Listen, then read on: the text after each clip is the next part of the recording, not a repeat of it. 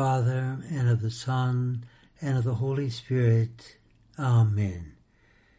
My Lord and my God, I firmly believe that you are here, that you see me, that you hear me. I adore you with profound reverence. I ask pardon for my sins and the grace to make this time of prayer fruitful. My Immaculate Mother, Saint Joseph, my Father and Lord, my guardian angel, intercede for me. And Lord, once again, as we begin our prayer, we are in good company with Our Lady, our Immaculate Mother, that Master of the interior life, that great model of all the virtues and our powerful intercessor in heaven as our mother.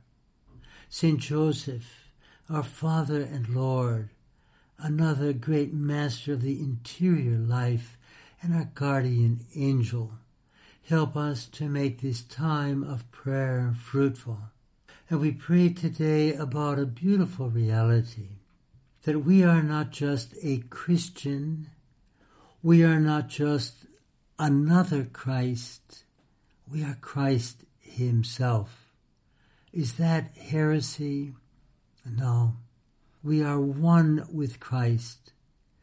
He is the head. We are the members of the same body. Just as every member of our body, be it an organ like the heart, the lungs, the liver, the kidneys, be it a fingernail, be it a hair, a lesser member of our body is still ourselves. And we are the members of Christ. He is the head. We are the members of his body. Let us remind ourselves of that truth reading from St. Paul to the Colossians in the first chapter. He is the head of the body, the church.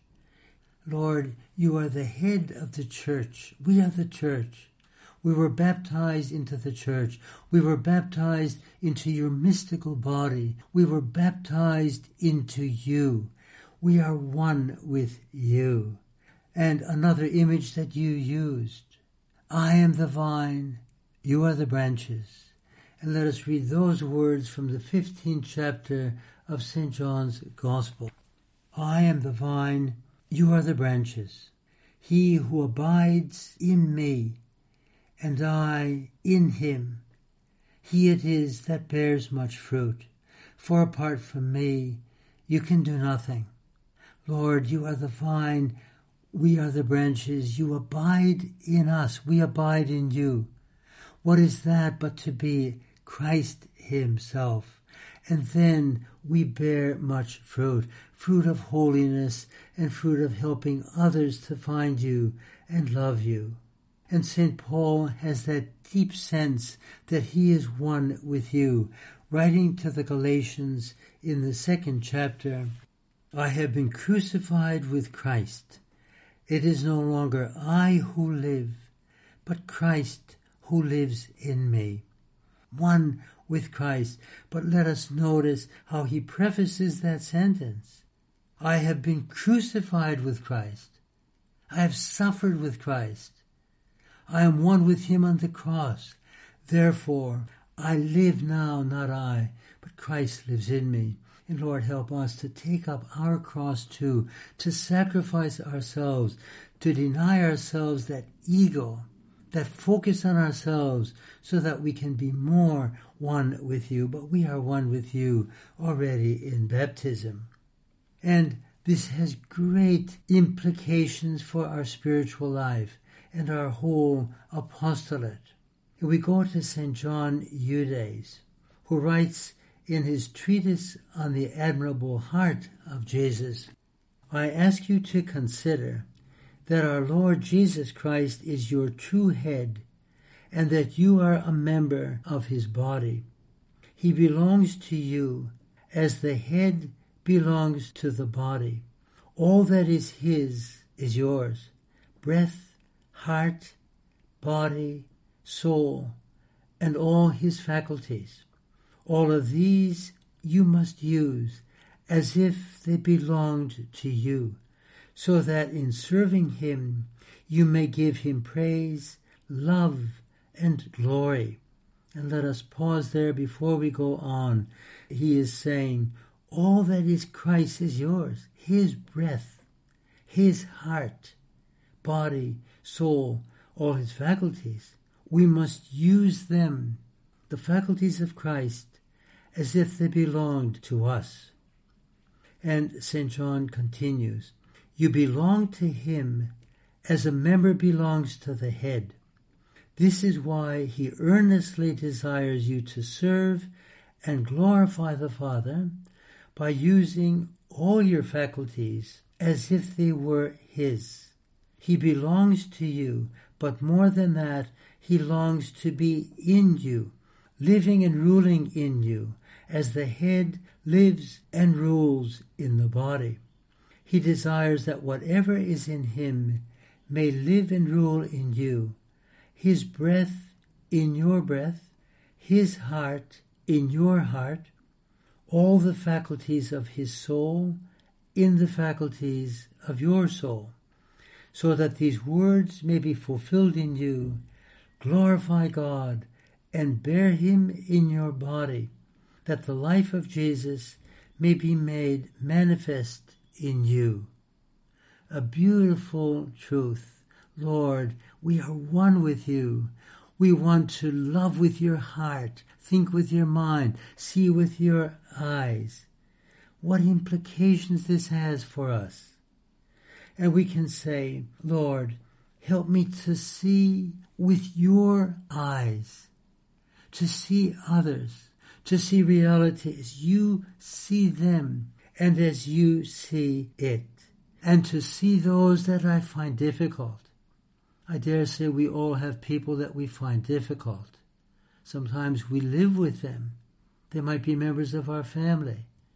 We find them difficult but Lord, to see them as you see them and you love them. Help us to see, not with our eyes of criticism, but to see with your eyes of love, that gaze of love with which you looked on the young rich man. To see every situation as you see it, and not to become discouraged, because sometimes there are situations that get us down we don't see any solution. We don't see any hope, but you look at it in a different way, with eyes of eternity. And you know that you have a plan for me in this difficult situation.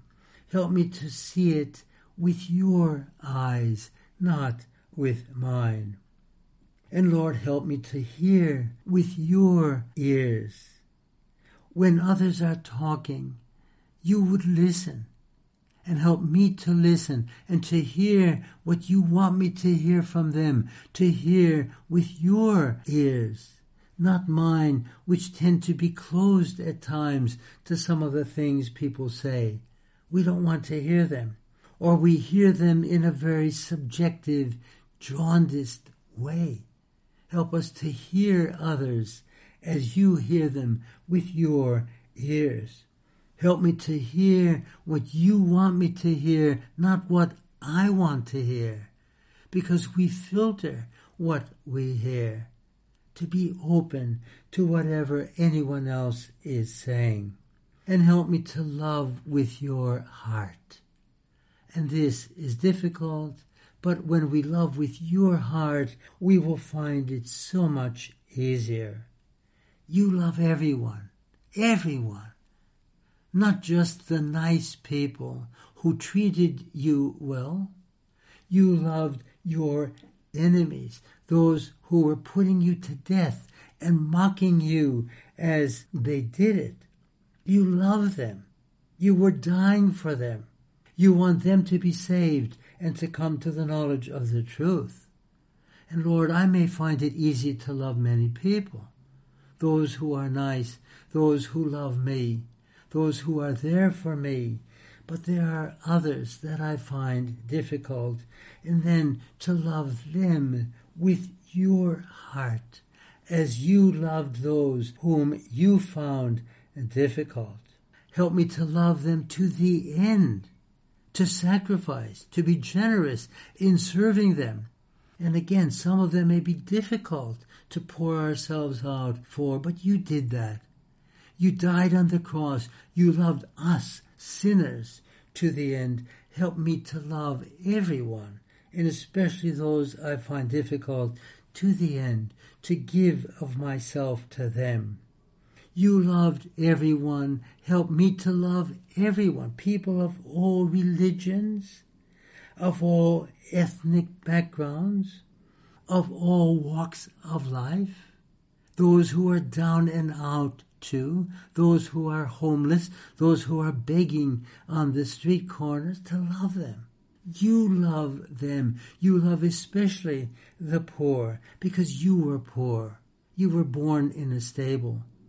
You had to flee as a refugee from Bethlehem to Egypt.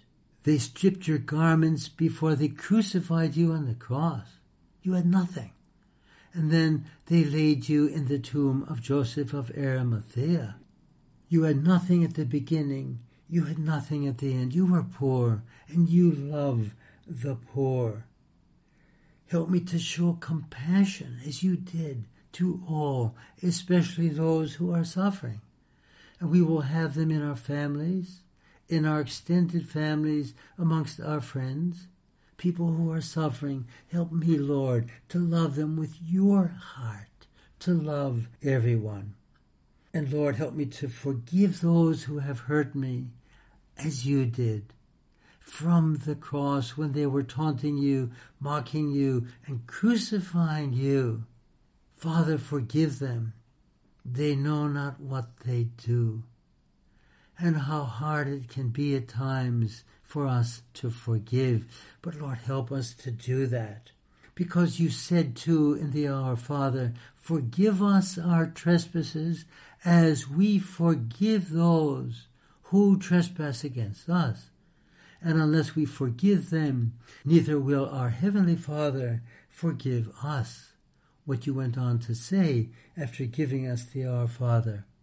How important it is to forgive, and we may have a hardened heart toward someone, but Lord, help us with your heart to love them, to forgive them, to pray for them. You taught us too in the Sermon on the Mount to love our enemies, not just those who do good to us. The pagans will do that but to love our enemies. And it's not that we necessarily have enemies, but there will be people that are distant from us that we find difficult to forgive them too, to love them with your heart, to forgive always. When they asked you, how often must I forgive my brother? Up to seven times. You said, I say not seven, but seventy, seven times. Always always to forgive, always to love, and especially those whom we find difficult. And Lord, help me to think with your mind, because we think with our puny mind, we think we understand people and realities, but you see things in a different way. You think with your mind from the perspective of eternity. We get bogged down in the here and now, bogged down in time, in this reality, in this situation, which we might find very troubling. But you look at it from the perspective of eternity. You see meaning in that. You see our potential for growth in this difficult situation. Help us to rise above the immediate, especially difficult reality, and to think with your mind, to look on this situation in a different way. To know that since I am part of your mystical body, you are with me, in me always, never distant or aloof. You are with me in this suffering. You are sharing your cross with me. And what a great blessing that is but to see that, because we don't tend to see it when we are suffering. Where is Jesus? Why does he abandon me? Why is he not here to help me out of this difficult situation and this suffering? But Lord, you were on the cross too, and you prayed to the Father with Psalm 21, My God, my God, why have you abandoned me? In your humanity you said that, and you knew as God, the Father never abandoned you. The Father never abandons us. You never abandon us. You are sharing your cross with us and help me to see that, to think with your mind, to know that you are always there for us. You said it. When you sent the apostles out to all nations, behold, I am with you always to the end of the age. You are with me always. You never abandon me. Help me to see you, to think with your mind, to know that you are always there. And Lord, help me to make you present to those around me. If I am Christ Himself, if I am Jesus, because I am, you are the head, I am a member of your body, then I can make you present to those around me, to be Christ passing by in their life, that in some way my presence, my kindness, my concern may give them hope and joy and meaning, that they see someone different in me because I am Christ. But then let us bring you, Lord, into the lives of those around us. Help them in some way to see you in us Yes, in spite of us too. So many shortcomings. But help them to see you in some way in me. And so many people will say to us over the years at least, I want what you have. They see our joy, our love, our kindness, because we are Christ in their life, and they will be drawn to that. Lord, help those others to see you somehow in me. And here we can come to some words of St. John Paul II in the Sydney Opera House in November of 1986. He said, and he is speaking personally to each one of us, you will often be silently confronted with the plea that people addressed to the Apostle Philip. We wish to see Jesus. There are countless people in Australia asking to see Jesus and to see him in you. They will be satisfied only if they can discover Jesus in you. What is more, they will judge Jesus by the image of him that you reflect in your lives. Perhaps they will accept him, perhaps they will reject him but many will be influenced by the image of Jesus that you present. And Lord, help me, help everyone to present you to others, that they may see you, that they may be buoyed up, receive more joy, more hope in some way through us. Because they're going to judge you by us too, if they know that we are Catholics, they will judge you, they will judge the church by our behavior. We can't use bad language. We can't tell those filthy jokes. We can't be selfish. We can't be proud. We can't be lazy. And mind you, we tend to be that way. But Lord, help us to be more conformed to you. Help us to live our life better so that we reflect you more authentically to those around us. In other words, help us to be the saints that you want us to be so that we can reflect you better to others, that they can find you through us. How can we grow in this union with you? How can we grow in sanctity like this? A good number of ways. Read regularly the Gospels. They are about you, about what you did, about what you said. And as St. Josemaria would tell us, live those scenes, not just read them. He says to read is to recall a past event. To live is to be in that scene as one more person. And when we do this, and especially we do this when we pray with the Gospels, we find ourselves there. We are looking at the scene. What do those other people look like? What does Jesus look like? Is he sitting, standing? Is the sun shining?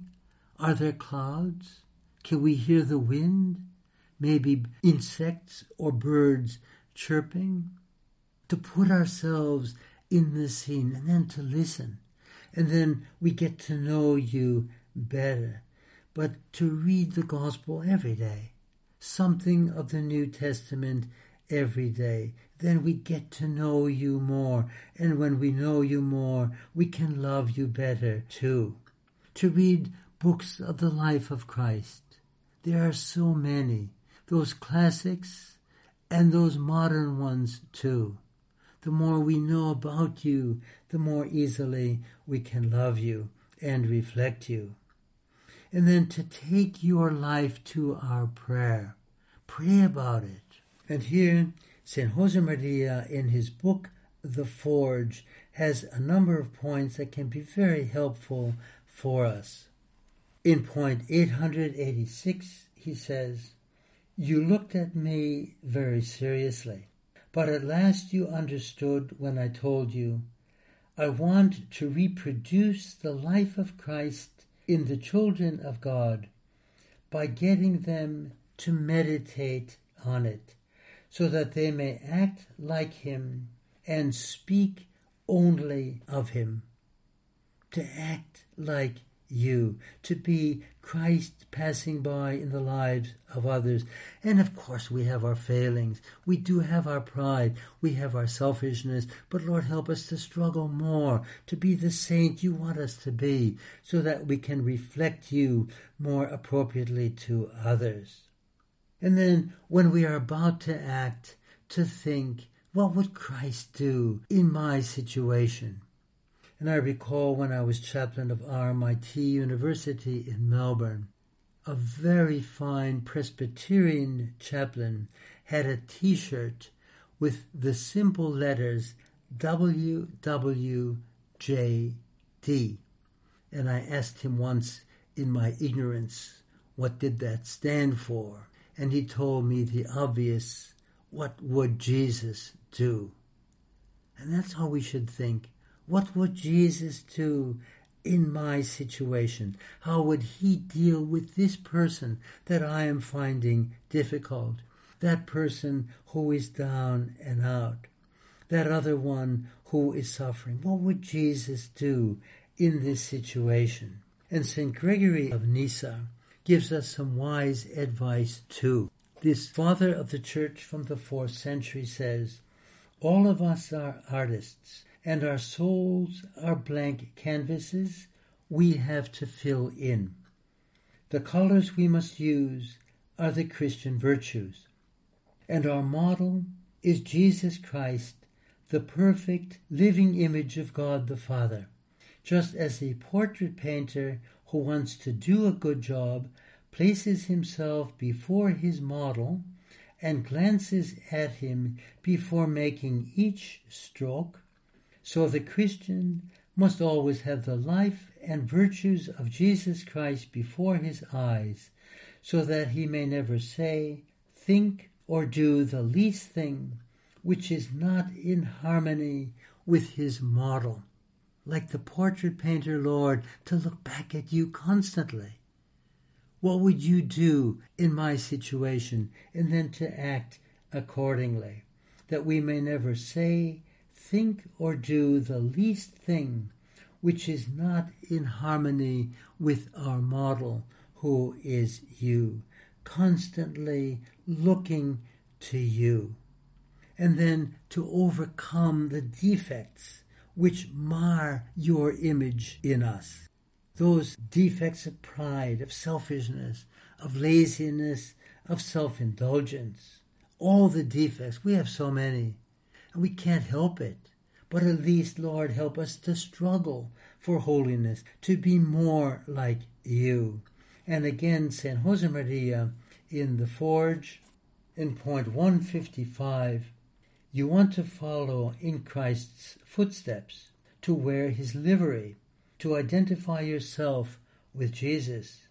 Well, then, make your faith a living faith, full of sacrifice and deeds of service, and get rid of everything that stands in the way. To live that life of sacrifice, that life of love, as Lord you lived it, but also to get rid of everything that stands in the way. And in point 468 of the Forge, my son, where do men find in you the Christ they are looking for? In your pride? In your desire to impose yourself on others? In those little character defects which you don't wish to overcome? In your stubbornness? Is Christ to be found there? No. He is not. You need to have your own personality, agreed, but you should try to make it conform exactly to Christ's, to be more Christ like. This is the ascetical struggle. This is the struggle for holiness. And a big help in this struggle is to think as Michelangelo did when he began to carve those beautiful statues out of that white Carrara marble. His idea was, I don't have to make the statue. The statue is already there. All I have to do is chip away what doesn't belong to the statue. And Lord, how appropriate that image is, because your image is there in us from baptism. We are baptized into your mystical body. We are other Christ by baptism, without any defects. But then as we grow older, we develop that pride and that selfishness and that laziness and that self-indulgence. And we have to chip that away to reveal the image of Christ that is always there, but it is hidden by those defects. The more we chip away by our ascetical struggle, trying to grow in the corresponding virtues of humility, of charity, of hard work, of honesty, and all the virtues, the more we will reflect you to others. It's a beautiful task, this work of our sanctification, which makes us more like Christ because when all is said and done, we are Christ. You are in us, we are in you. And to receive you often in Holy Communion, because there this becomes a reality. And we read your words in the synagogue of Capharnaum in St. John's Gospel in the sixth chapter. He who eats my flesh and drinks my blood abides in me, and I in him. Lord, when we receive you in communion, you live in us, we live in you, we are one with you. That helps us to be more Christ like, to bring you into the world. And just as Our Lady brought you into the world, we bring you into the world too, through our behavior, through our kindness, and help us, Lord, in those ways we have just considered, to see with your eyes, to hear with your ears, to think with your mind, to love with your heart then we bring you into the lives of many. They discover you and they will fall in love with you too. I thank you, my God, for the good resolutions, affections, and inspirations that you have communicated to me in this time of prayer. I ask your assistance in putting them into effect. My Immaculate Mother, Saint Joseph, my Father and Lord, my guardian angel, intercede for me.